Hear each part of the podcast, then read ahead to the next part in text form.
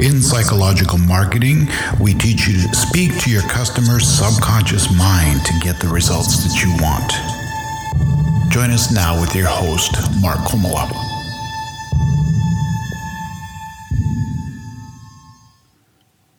Once upon a time, there was a young man who was seeking wealth and fame. The young man was told the secret to all riches were found in a temple in the land where he lived. Inside the temple were all the secrets of the universe the secrets of success, the secrets of joy, and the secrets of happiness could be found in the temple. So he set off for the temple. In order for the young man to find these secrets and to claim them, he must first enter the temple. The problem was that the temple was guarded by two ancient, powerful gatekeepers who limited access to the temple. These gatekeepers had evolved to protect and guard the temple from unwanted intrusion. They are very good at their job, and it makes it difficult for people to reach and enter the temple. The first was a ferocious lizard named Spike. The lizard was the first of the guardians to be created. The young man approaches the temple and Spike stops him in his tracks. Where do you think you're going? I want to enter the temple, replied the young man. I hear the temple holds the secrets to riches. The lizard replied, It does indeed, but I do not know you. You may not pass. Do you want to fight? I'll fight you. By the way, do you have anything to eat? I miss lunch. I'm hungry. I'd love a cupcake. Do you like cupcakes? I like cupcakes. Do you have a cupcake? The young man shook his head. He tried to explain how badly he wanted to enter the temple, but the lizard just ignored him. So he decided to go and see if he could find a cupcake, and maybe the lizard would let him in the temple. After wandering the village, he found a baker who had cupcakes for sale. He bought one for himself and one for the lizard and headed back to the temple. He walks up to the lizard guarding the gate and says, Look what I've got. I have a cupcake. Can I enter the temple now? The lizard looks at him and yawns. I just ate. I'm really full right now. Oh, by the way, do you know the phone number of any cute girls? I'm kind of horny right now and would like to meet a cute girl. Do you have a girlfriend? Can I meet your girlfriend? Does she have a sister? Did I say I'm horny? The young man shook his head no. He tried to explain again how badly he wanted to enter the temple, but the lizard just ignored him so he decided to go back to the village and meet some girls, and maybe the lizard would let him in the temple. He wandered the village and happened to run into a girl who said she's really into lizards and would love to have the lizard text her. The young man runs to the temple and hurriedly goes up to the lizard. Look what I got the phone number of a beautiful young woman who wants to meet you. See, here's her picture. She's a real looker. You are one lucky lizard. Can I get into the temple now? The lizard takes the phone number and the picture. He stares longingly at the photo. He stares and stares, all the while ignoring the young man. The young man decides, well, I might as well make a run for it and see if I can get in while he's distracted. So he takes off for the entrance of the temple. Just as he's getting close, another guard appears. The next guard is in the form of a wolf. Shira the wolf snarls at him and he falls back in fear. From the ground, he meekly says, I just want to enter the temple. The wolf takes one look at him and smells the fear on him. She says, I don't know you. You don't look like you belong here. Be gone. The young man retreats a safe distance. He made it past the lizard, but now what's he going to do with the wolf? He sits there licking his mental wounds and he notices another person entering the temple. The person has a gift for the lizard a nice game to keep him occupied. And then he strides up to the wolf. His posture is straight and authoritative. His demeanor is bold and yet commanding. He looks like he's in charge. He tips his head to the wolf and walks right into the temple. The young man is amazed. This man went right past the guardians without any trouble. Then he remembers the wolf saying, You look like you don't belong here. Maybe the way in is to act like you belong picks himself up, dusts himself off. He stands straight and tall. With all the courage he can muster, he begins walking toward the wolf. He breathes deeply and feels strength fill his body.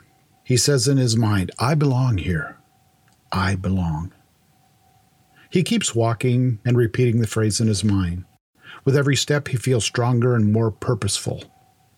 And as he reaches the wolf, he tips his head and walks right past her into the temple. The temple is the mind of others. We have three brains, not just one. The oldest, the lowest brain is called the paleocortex, or the lizard brain. The lizard brain is very primal in its pursuits. It worries about basic survival instincts food, safety, shelter.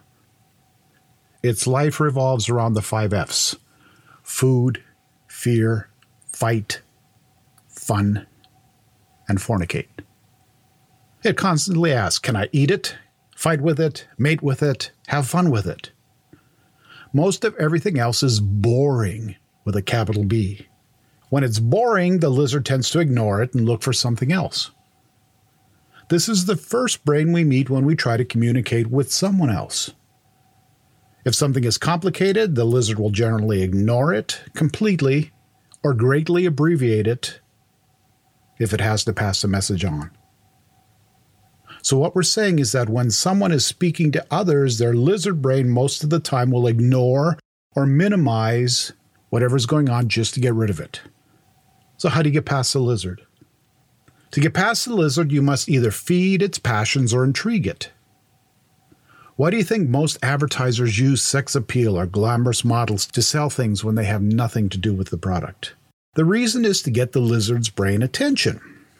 Influencing someone else is not about getting them to agree with your ideas. It's about getting them to like you or your product or idea. If the lizard brain feels good about it, you'll get access to the next level. If not, you get ignored, resented, or a fight will break out. Now, we're much too polite of society to actually fight most of the time, but we put on subconscious, passive aggressive fights. Whenever we're told to do something we don't like, we react with resistance. We drag our feet, we ignore, we belittle, we make fun of it. It's a natural reaction. Okay, so once you get past the lizard, then what? Next, you encounter the wolf brain, or the mammalian brain. The wolf brain is the keeper of order and habit. In an instance, the wolf will size you up and see where you belong. Are you an alpha, a beta, or a omega? A leader, a follower, or the lowest of the low? Based on where you fit in, that will determine when and if your message gets heard. Leaders get attention. They are catered to and deferred to in pack life. They get the biggest share, and their message is heard and heeded. Others will be listened to in order of their pack hierarchy. In a wolf pack, the order usually doesn't change unless there's a death or a challenge. Everybody's content with their place in the pack. With humans, our wolf brain quickly reads and scans those around us to arrive at a pack hierarchy. This is done automatically and involuntarily.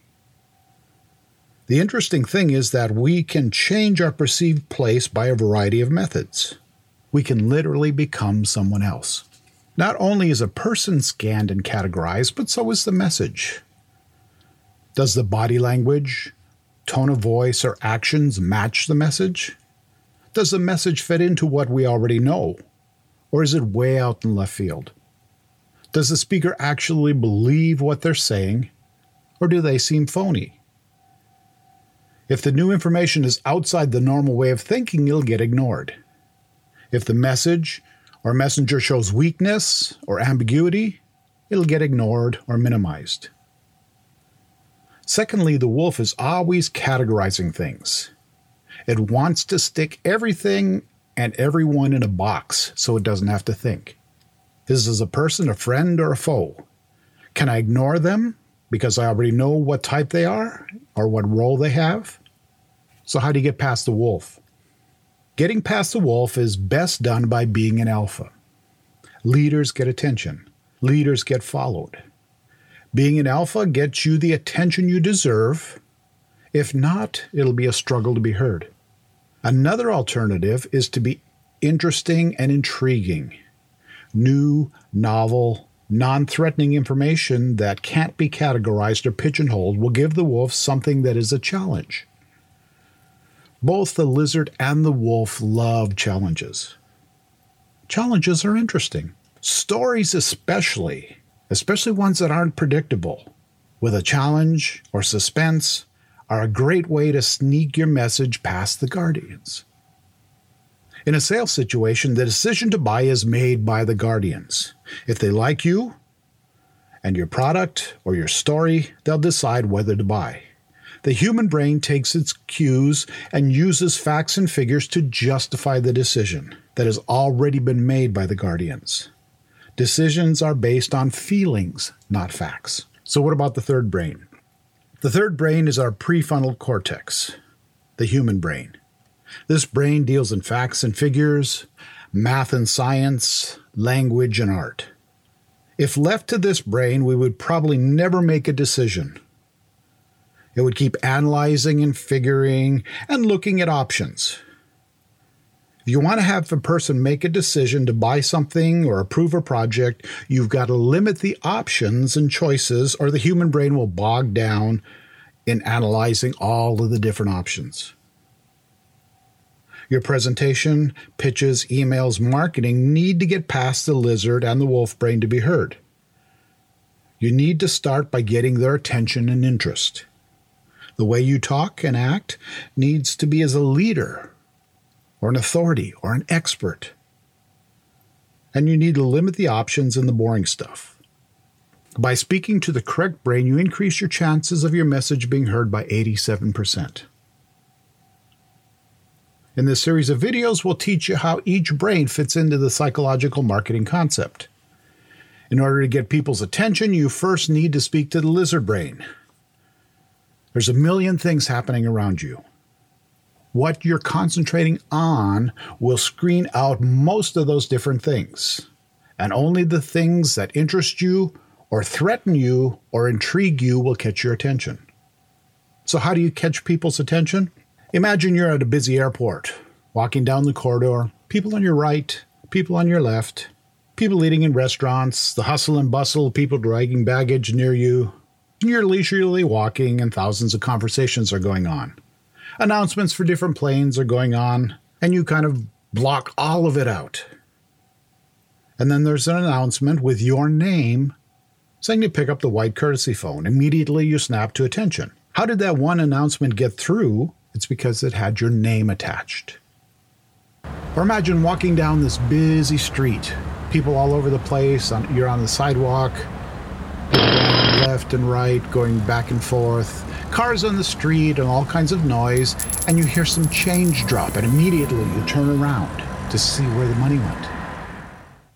There's a part of our brain called the reticular activating system. The reticular activating system is designed to screen out everything except things that matter. Remember the last time you picked out a car and bought a new car?